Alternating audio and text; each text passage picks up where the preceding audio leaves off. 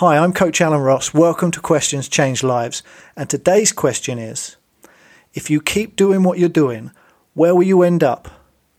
Now, this question reminds me of the movie The Matrix, where Trinity and Neo are in the car and he's about to get out. And she says, as he looks out of the car door down the dark road, You've been down there, Neo. You already know that road. You know exactly where it ends. And I know that's not where you want to be.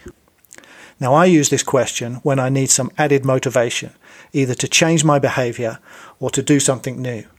And it can also save us from going down the wrong path because we all get caught up in our life and sometimes we just don't take the time to consider the longer term consequences of what we're doing. So take a few moments to consider where your behaviour is taking you. If it's positive for you, then that's great. If it's negative, then it may just give you the added push you need to do something about it. If you've enjoyed this episode, please share it with people you think would benefit.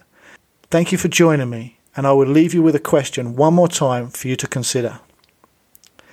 If you keep doing what you're doing, where will you end up?